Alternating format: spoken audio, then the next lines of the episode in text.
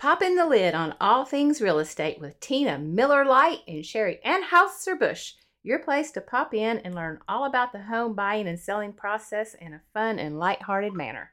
Happy Thirsty Thursday, everybody. It's Sherry Ann Hauser Bush and Tina Miller Light. Welcome, everybody. Thanks for being with us today. And we've got a great show today. We have got Andy Kern, who is the city manager for Fidelity National Title, and we have Brooke Mathias, who is the sales rep at Fidelity National Title, and we absolutely love putting our escrows with these guys. Good morning, you two.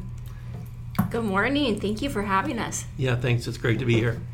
And so we wanted to start off, usually we have a joke, but Andy's going to give us a crazy title story instead. So go for it. A crazy title story in place of a joke. So I think this one's kind of humorous, but it was over in San Luis Obispo County, and a person had purchased a house, and apparently there was a pipeline that ran through the backyard that had not been disclosed to them in their title insurance report. And on a neighbor's house, the pipe burst. So there was definitely a title claim on the neighbor. Well, she got wind of it, and she's like, I wonder if I can somehow get a title claim on mine. Well, one of the rules about title insurance is you have to have suffered a loss in order to have a successful title claim. So if there's nothing wrong, no harm, no foul, then you don't have a claim there, right? Mm-hmm. So she thought, and she got very creative, and she filed a claim against her title policy, stating that just knowing that that pipeline was down there and could burst at any moment, it had affected her life. It made her life more stressful. It caused a division between her and her husband. Wow. And it basically ruined her life. Oh my gosh. Did she have to go get herself an emotional, like, ostrich? Yeah. Oh, I saw, you guys, triggered her tremendously. I saw on BuzzFeed, I think the other day, this lady boarding the plane with an emotional peacock, like a pet therapy peacock. Way. And she did. She carried it under her arm. She sat down. All the feathers like took up the aisle. Oh, and my gosh. How is this allowed? What the heck? As long as they have that card saying peacock. It's an emotional sport animal. What is this peacock providing you? That's... I mean, maybe some calmness makes her calm so she can ride the plane. All the colors, I don't know. But did she have to purchase another seat? I don't know. I mean, jeez, I really want to research. Because those feathers are long. Yeah. And what happens if the peacock does a poo-poo? I mean, how do you, like, you'll put diapers on it? How long was the flight? I have so many questions. So what happened with the, was she able to... she filed a claim with the company, and it was summarily dismissed by the title insurance company outside the bounds of the coverage afforded by the policy. Yeah. Well, but I thought it was a creative attempt. Sure. She gets points for that. Mm-hmm. Yeah. So why purchase title insurance? Well, that's a good question, and we get that question a lot because some people find that it's a fee that they're not aware of. They didn't know they're going to have to pay it on top of, realtor fees or lender fees. But we pride ourselves on the fact that it's a very cost-conscious policy, and it only is charged once at the close of escrow, and it basically insures you for as long as you own the property. And unlike other types of insurance, which are based upon things that may happen in the future, like if you buy a homeowner's policy or an auto policy, you're paying premiums on what might happen down the road when you get into an accident or something happens, like on your policy, on your house. With title insurance, we're risk elimination. We're trying to locate everything that could possibly be wrong now and disclose it to you at the close of the escrow, by the close of the escrow. When the buyer acknowledges the preliminary report and approves the items to be shown on their policy, we've done our best job by searching all the public records, all the agencies, and all the liens to say this is the condition of your title. Our job is to issue clear title and write you a clear title policy. You're going to pay the one-time fee for it, and then the policy is good for as long as you own the property. And that also includes if you ever drop the property into your trust afterwards. That doesn't affect the ownership or the coverage under the policy. Okay.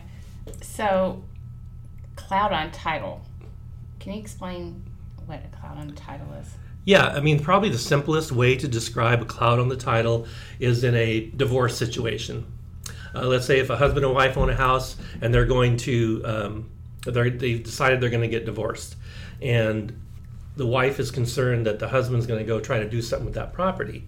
She can have her divorce attorney record a notice of lis pendens. And what that means is there's a notice to the world, once it's filed at the recorder's office, that there is pending litigation on this property.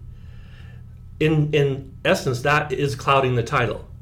Because if the husband now goes in to sell the property and thinks he has the rights to do so, the title company is going to run a title report on it, issue a preliminary report, which is going to show that there's a pending litigation on this property, so no buyer is going to want to take title that way.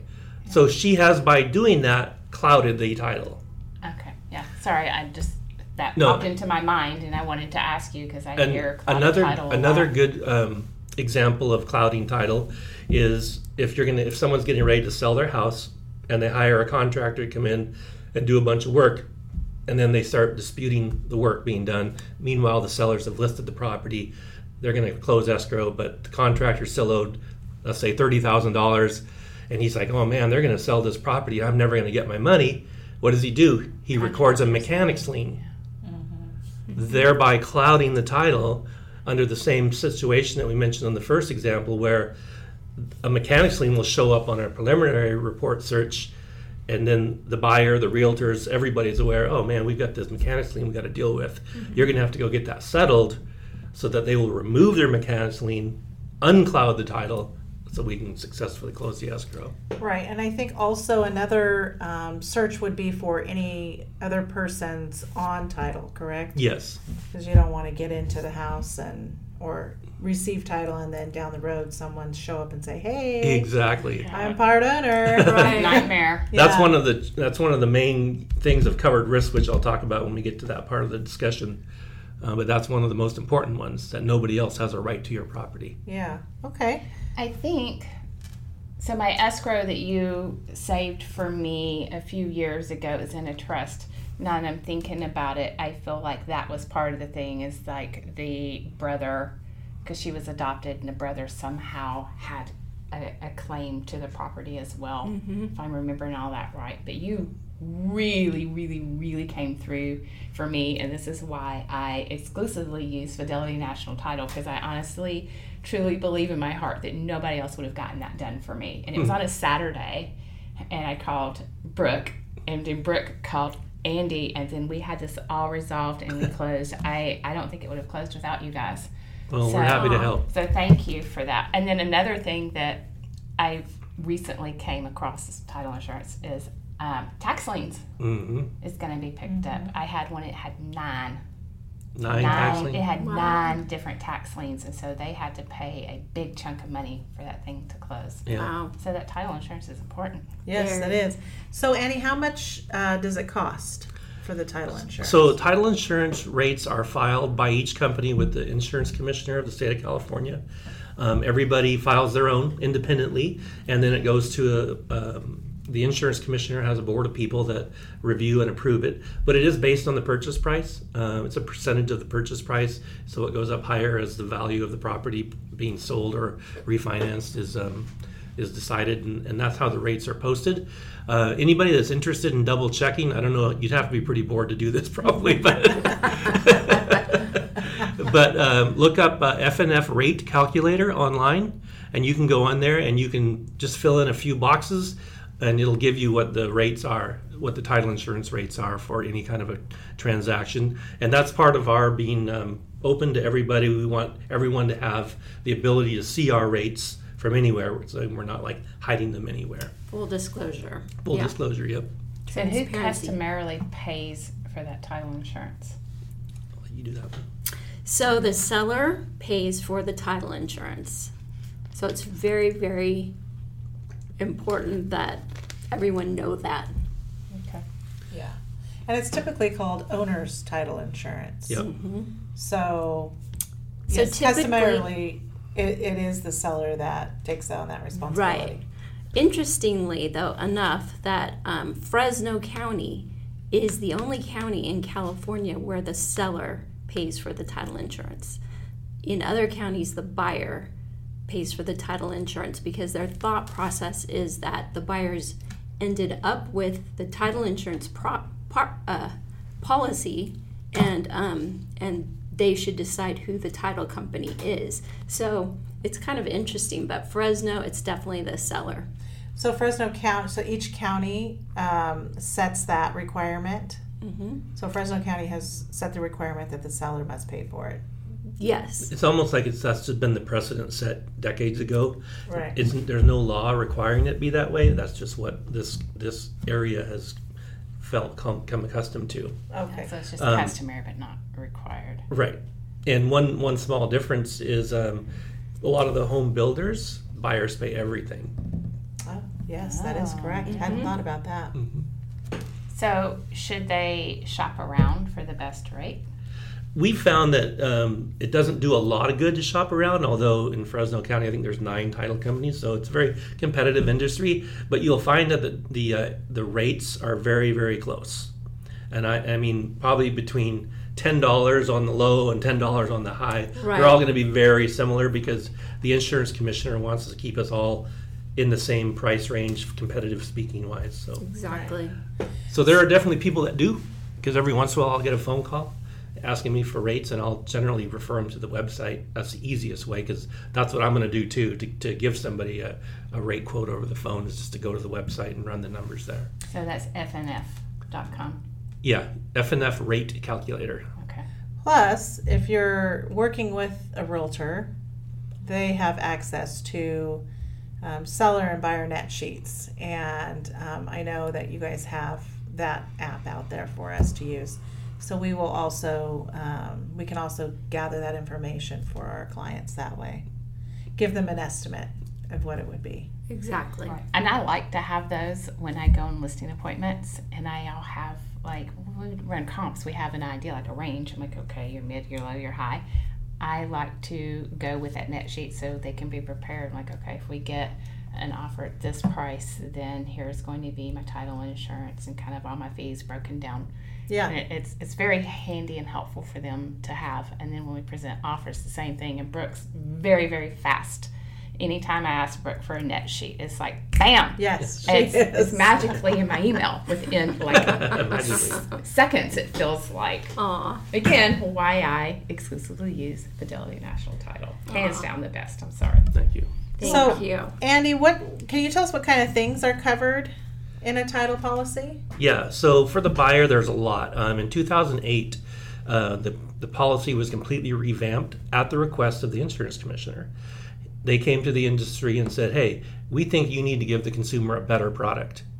It's not that you guys are doing a bad job, but you need to, for the amount of money that title insurance is charged and paid, you should give them more coverages. So they formed a committee and they came up with the ALTA Homeowners Policy, which prior to that had not been in existence. It came in around 2008 after they went and revamped it. But I'm just going to give you a few things that are covered in a title insurance policy.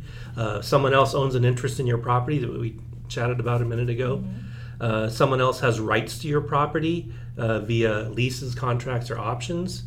So hopefully anything like that would have shown up in the title report and been disclosed to everybody to either accept or not accept. And if they don't accept it, then it's between the seller, the real estate agent, and the escrow officer to find a way to get those items removed.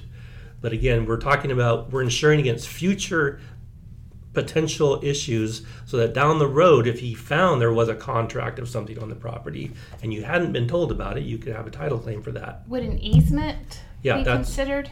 Exactly, that's number 4, but the same thing. Someone else, you're insured against someone else having an easement on your land that you were not told about.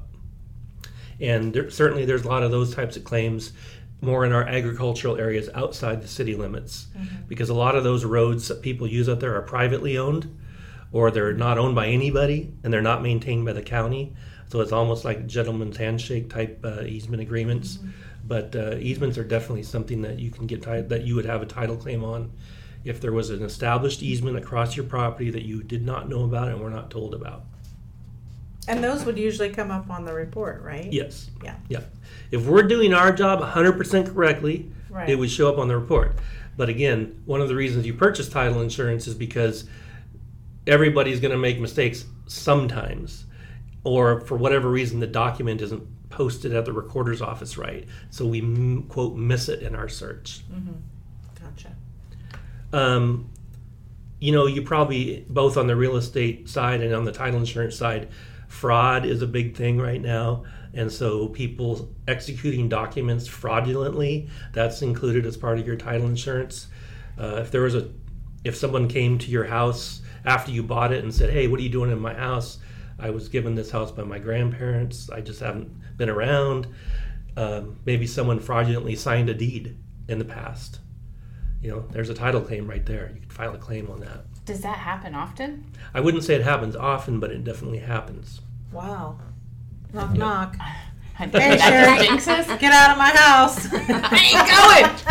No, we're going. Wow. And what I always try to think about is I've even seen TV shows or movies where they something like that happens, and I always ask, how did it get past the notary? Right. Well, these notaries have to be, quote, in bed with the fraudsters, right? Yes. Like, you know, here, I'll give you $2,000 when you notarize this grant deed. Right. Oh, $2,000. Maybe I will. Because when you're notarizing documents, you're checking, verifying identification. Yeah.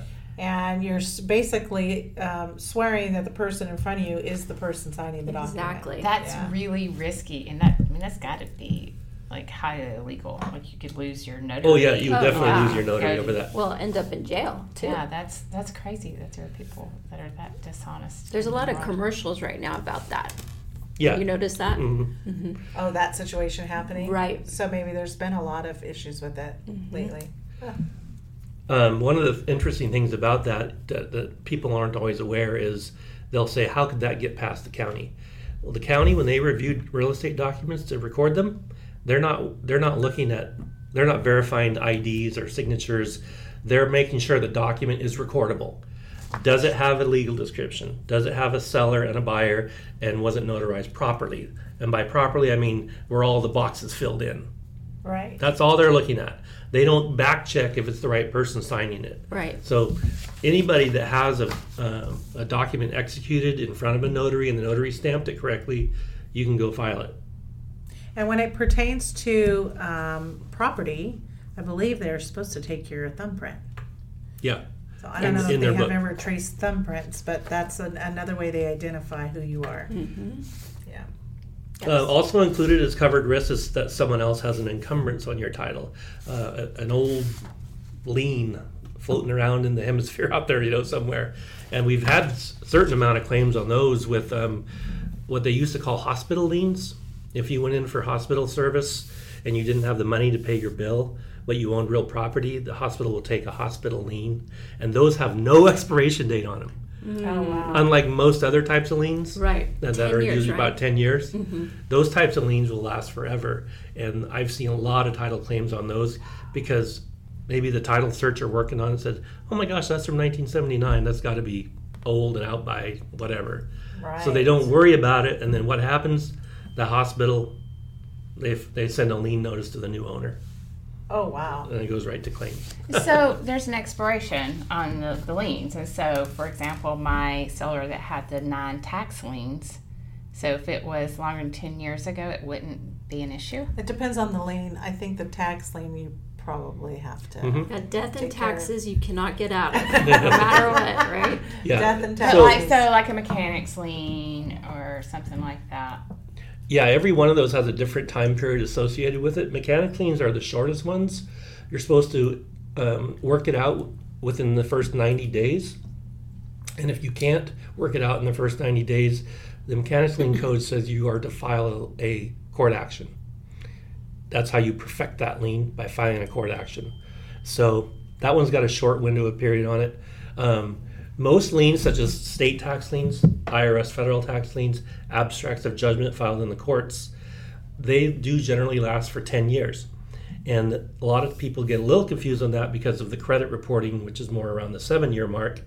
But recorded liens are good for 10 years. Now, there is a provision also in the recording laws that you can re-record something to extend its life. Mm-hmm. So if you have a very astute agency that keeps track of all this, they will re-record. County of Fresno is really good about re-recording their unsecured county liens. Mm-hmm.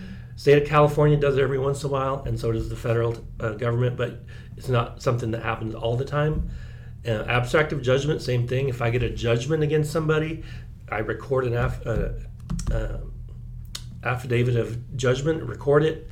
Once it's clock is ticking. If I don't re-record it within 10 years, it drops off the title. Mm-hmm. Okay, good to know. Mm-hmm. That's all great information. A lot of good information. So what would be some examples of things that's not covered?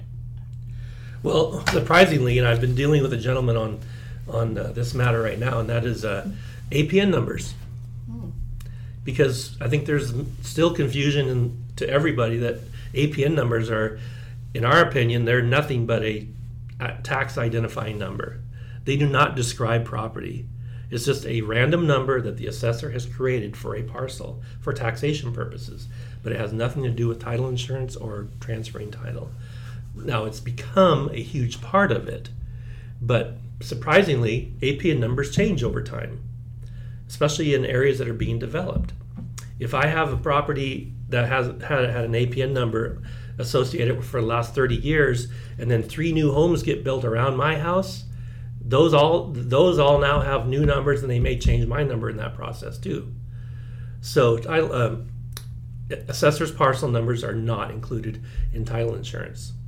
Another one that's interesting along those same lines is acreage.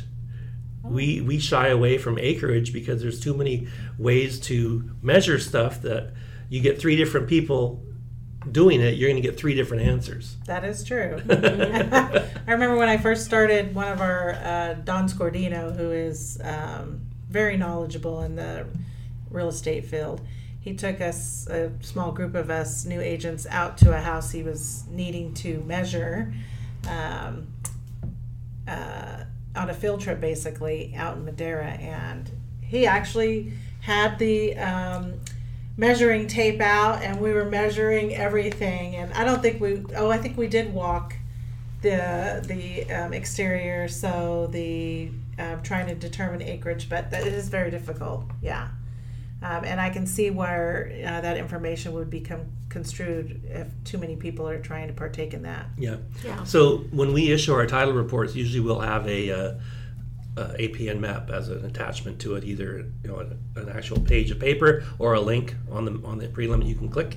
And if you look at those, most of the ones coming out of the title companies, they've actually whited out the acreage on the APN map, because we don't want to infer to anybody that we're insuring that acreage. So routinely, I'll get a call, or our title officers will get a call. Hey, I want to see the map that shows how many acres it is. Yes. And we don't mind doing that as a customer service. We'll send them a map without it being whited out, but it has a disclaimer on it that says, we are not insuring this acreage. Basically an estimate. Yeah, it's an estimate. Yeah. It's funny because when we have clients that are selling property on acreage, the lines are, see where that tree is, over to the next tree. The rock, yeah. And if it's really important to buyers, then, get a surveyor out there to do the real thing. Exactly. Yeah. But, so we treat the legal description as the paramount thing. Legal description always comes first. That's what transfers title. As long as we've properly described the property in the legal description, even if the grant deed has an incorrect APN number, APN number is not something that has been changed. Now, the recorder will allow us to re-record a document to fix the legal description, but they won't accept a document to be re-recorded to change the APN number because, again, an APN number is really just for taxation purposes. Yeah, so we've got things not covered, APN number and acreage. Anything else that comes top of mind? Are those 2 other primary ones? Those are the primary ones. Okay. Now, another question, do title insurance companies really pay out claims? Don't lie to us now. Well, we know that they didn't pay the one with the lady with the busted pipe and the emotional, you ruined my life. Yeah, every title insurance company has to set aside millions and millions of dollars for the purpose of paying claims. And, but that is a question I get often, so thanks for asking it, because, a lot of times people just don't see it, because generally it's going to happen afterwards. But I had some numbers, I pulled up some numbers just for our company, Fidelity National Title, which, we have multiple brands, but the Fidelity National family of companies in 2022 paid out $308 million in claims. Wow. So it's a hefty amount of money. Yeah. In the fourth quarter of 2022 alone, which would be October, November, December of last year, $57 million in claims were paid. That is a significant amount of money. It is. Like, I'm wondering is there anything that you can do to kind of proactively prevent some of this stuff? Is there things the sellers can do? Well, really, those types of things generally are going to fall on back to those title policies that we issue.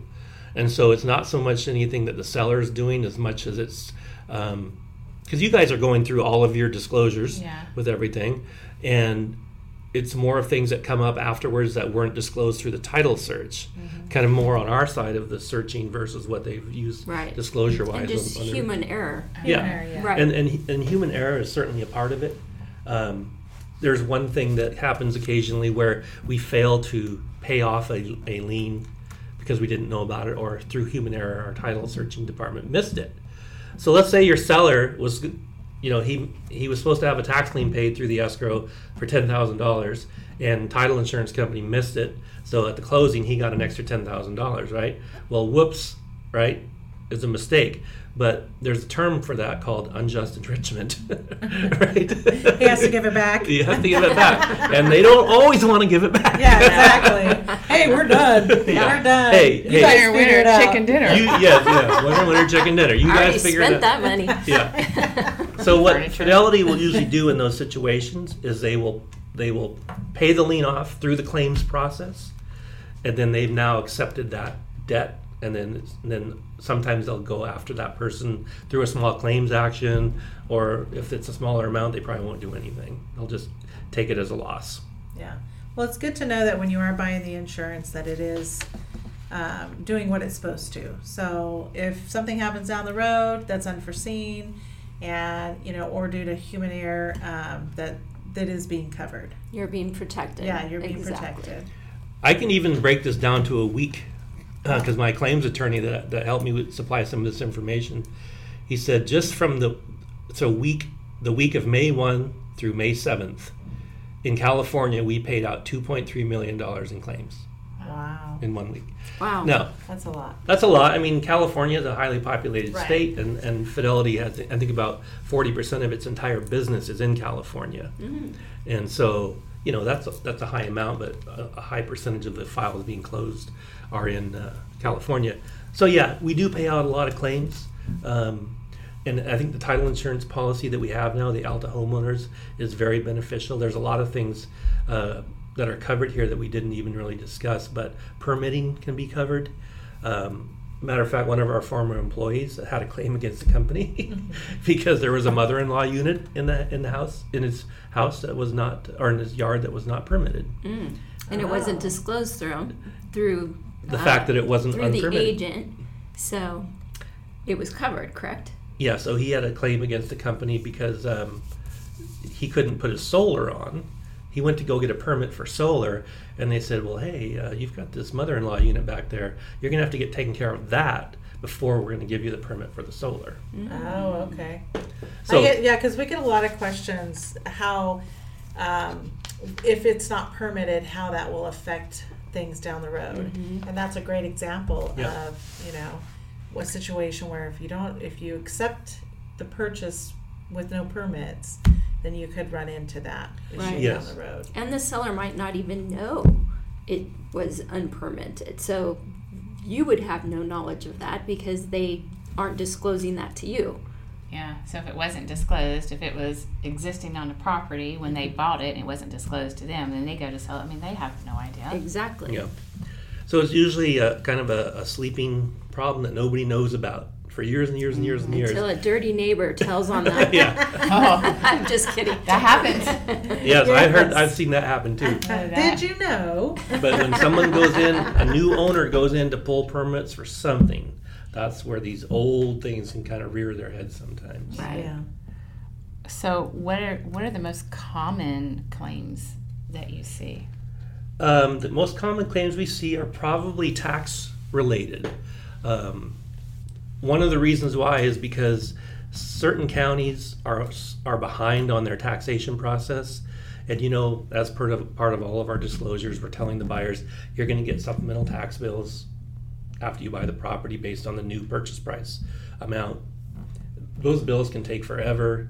the house could have been sold 2 or 3 times by the time those ever come out. Mm-hmm. And then this third ultimate buyer is getting supplemental tax bills for property for the time period when they didn't even own it. Right. And we get really wrapped up in those, even though technically we've covered our bases by disclosing to everybody, but they're so convoluted on the time frames on who owned them when. And then another common one is just missed judgments, things that gets missed in the search, and that would go back to what Brooke mentioned about the human error part of it. There's a few attorneys in town that I actually really respect their process. They have people keep spreadsheets on all their file liens, and they run them for transfers every quarter or so. And if they didn't get paid on a lien and they see that the property's transferred, boom, here comes the claim letter. Wow. So there are certain attorneys that are just really good in their bookkeeping for doing that. Well, they're making money. Yeah. Yeah. And then if you want to branch out to the rural areas and then up into the mountains and foothills, a lot of claims on easement matters. Mm-hmm. You know, gates that are locked that shouldn't be locked. And if we've insured the access through our title policy and they're being prevented from getting onto the land for whatever reason, that can be a title claim. A lot of information I didn't know.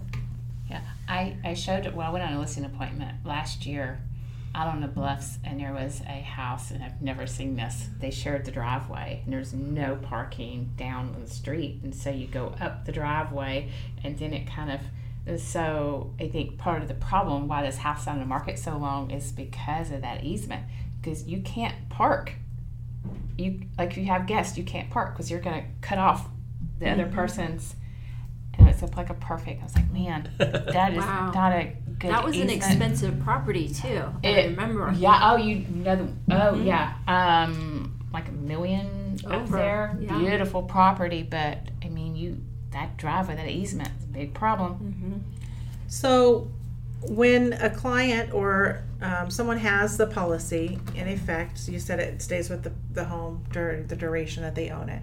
If something comes up and they're not quite sure if it would fall under the policy of coverage, they contact whoever the policy holder is. Yeah, usually they'll contact the person that they remember working on their file at the title company. Okay. So generally they're reaching out to their escrow officer first, which is a good step. Uh-huh. And then as needed, the escrow officer will bring in to the title officer or myself, or go straight to the claims department. Our claims department is not local, but generally they just reach out to whoever they dealt with at the title company. Okay. And get the ball rolling that way. Yeah. Okay. I thought about hero loans real quick for a moment. Good thing you brought that up, because I had thought about that when we were talking. I'm thinking solar and what other loans. Yeah, and so when you asked about different types of claims, we've had quite a few claims on hero loans, because you know, once those get recorded and they get dropped into the property taxes, and we've had a few claims where they weren't disclosed properly on our side. Like we didn't really like explain it to the buyers, and we really the courts have determined we are not required to verbally describe everything that's on the title report. We are to hand it to them and say, here it is, do you have any questions? Mm-hmm. But you know, an escrow officer like Drew Bender, he's not going to be describing every item on the title report for every transaction. That's just not the best use of his time. But we have had some claims where there was a hero loan on the property, and the buyers felt like they were not told about it. They didn't know their taxes were going to be so high, and if they would have been told about it, they would have renegotiated the price. If it was disclosed. Yeah. Makes sense. Yeah. And so I just thought I'd mention that, because that's another common thing, that technically they are supposed to be paid at a transfer of title. But sometimes they get passed through, because sometimes you only see them in the taxes, and the title searcher may not know that it's a whole separate lien that's been dropped into those taxes, making the tax bill much higher than it would be without the hero loan. Good to know.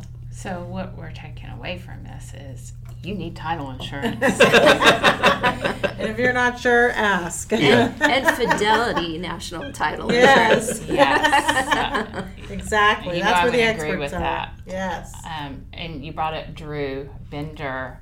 I mean, I've been doing this 8 years, and I've used a couple well, when I first started, I won't name escrow names, but I used another one, and it's like, eh.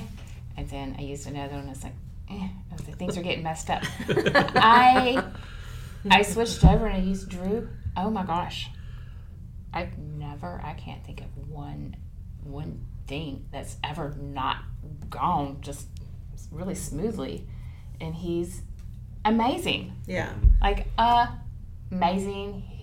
You guys, please hang on to him. Yeah. Don't ever let him leave because I will lose my mind. He'll be sending you your gift here shortly. We can't accept. No. That's a RESPA violation. Okay, he'll be sending you a thank you card. I just want to do one little mention about Drew, and I hope Drew gets to hear this at some point later, right? Yes. But what I really appreciate about Drew is that he understands the people side of what we do, mm-hmm. and he knows that these are big decisions people are making, and he doesn't just treat it like paperwork. Because when you're a busy escrow officer, you could tend to almost get so caught up in your paperwork. You're just moving paper all day long, and you forget about you're actually working with real people that are putting their money into this transaction to buy their house or sell their house and reap the benefits of it. And I just think Drew's really good about understanding that there's people with emotions and feelings behind every transaction. Yeah, he's so incredibly patient, and he just makes sure he's never rushed. He's going to take his time. He's going to explain everything to his clients and to us as realtors. No, he's great. Yes. Well, we want to thank you guys so much for being here with us today and answering all these important questions about title insurance.